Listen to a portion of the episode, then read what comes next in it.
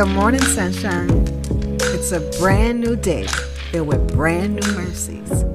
What was your first thought this morning? Thank you for joining me to hear mine. It's My Morning Thought with Barbara Scorza. Good morning, sunshine. Thank you for joining me for My Morning Thought. So what are you thinking today? What was your first thought this morning? Okay, in case you're listening to this much later than early, what are you thinking right now? Or what's been going through your mind most of the day? I'd love to hear from you. So, my thought this morning was Jesus glasses. Okay, here's what I mean. When my kids were young and they would bicker with one another, I'd tell them that they needed to put on their Jesus glasses. I'd tell them that they needed to see their sibling as Jesus saw them, that Jesus saw them as wonderful and beautiful and loved, so much so that he died for them. So they needed to see each other just as Jesus saw them. And I remember once I told this to my youngest grandson about his um, sister. And he told me, mm-mm, my Jesus glasses broke. So, but we can't walk around with broken Jesus glasses. If our glasses are not fitting right, we need to adjust them. If the lens are broken, then we need to get them fixed. We need to stay in God's word so that we know what it is that he's saying to us. We hide our word in his heart and hide his word in our hearts so that when something comes up, there's always a word to address it. So what does your Jesus glasses look like? Have you been wearing them? Do you know where they are? Do you see people as Jesus sees them? What about the person that gets on your last nerve? Do you know that Jesus loves them too? That Jesus died for them as well?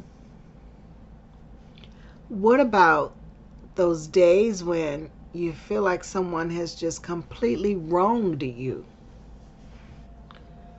What about your Jesus glasses then? Do you take them off to give them a piece of your mind? Or do you keep them on so that you can see them as Jesus sees them, which should alter the way you respond to them? The scripture I thought of was Ephesians four and thirty-two. It says, be kind and compassionate to one another, forgiving each other just as in Christ God forgave you. So God sees us through Christ. He sees us through the blood of Christ. So therefore, he doesn't see all our sins. He sees them as they have been washed away, as Jesus paid that ultimate price on the cross so that we could live. So if Jesus is willing to sacrifice his very life for us, for them, can we not sacrifice our attitude or our feelings? How can we justify the love that Jesus has for us and how he's forgiven us, and we are not willing to be compassionate or forgive others? How can we justify that Jesus loves this person just like he loves me, and yet I can totally mistreat this person, disrespect them in all sorts of ways? Many times there are things that happen in life where we,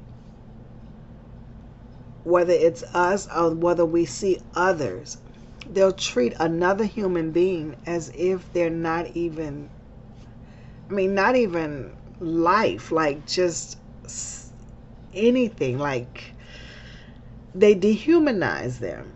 Because that's the only way that we can treat someone so bad, is if we completely dehumanize them. Like, they are not like us in any shape, form, or fashion. We never think that they're someone's son or daughter, or husband or wife, a mother or father, a sister or brother. We never think that way when we are mistreating others. And I... You know, I'll see like puppies and dogs, and the way people respond to puppies and dogs sometimes are at a much higher level than the way they respond to people. So today I'm encouraging me and you, I'm encouraging us to put on and keep on our Jesus glasses. Now, if you've ever gone and had your eyes examined and you got new glasses, so a new prescription, when you put them on, you know, you have to wear them a couple days to get adjusted to them. Like, sometimes the distance may look off, like things look further away than they are, or look, I remember getting glasses when I was young, and I remember putting them on and walking outside and stepping, attempting to step up, but the ground was flat. You know, so our eyes have to adjust. Our brain needs to make those adjustments to what we're doing. So maybe wearing your Jesus glasses all day might be too much. So let's wear them for a couple hours, and then if you take them off to give your eyes a rest, but put them back on. The goal is to always see people as Christ sees them. Because when we do that, then we live like they matter. And we want them to know Jesus. We want them too to live like Jesus matters. And remember, even if we think about that from a selfish perspective, if you love the Lord, and everybody loved the Lord as much as or more than you did, it would be like heaven on earth.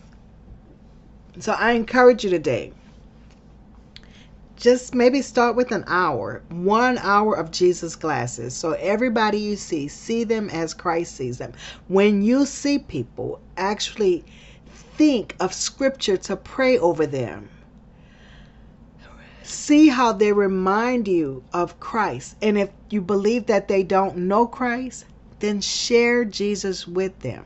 So today your challenge is to wear your Jesus glasses. And I want to hear how it goes. I want to hear the times when you were able to see them just at first glance, see them as Christ sees them. And I also want to hear the times you struggled. Like, did you take them off and clean them and put them back on? I want to hear. I want to hear how you did with your Jesus glasses. Remember, guys, reach out to me. You can always go to the website, w w w dot my morning thought dot com, or the Facebook page, my morning thought dot com. You can send me an email at barbara at my morning thought dot com, or you can always text me, or you can call me. There's a number in the description of this episode where you can call and leave a message. If you see me, let me know. Stop and tell me about it. I would love, love, love to hear from you. Have a fantastic day. And I'm also on social media at Barbara Scorza in all of those spaces. Facebook, Twitter. Twitter, I think, is B J Scorza.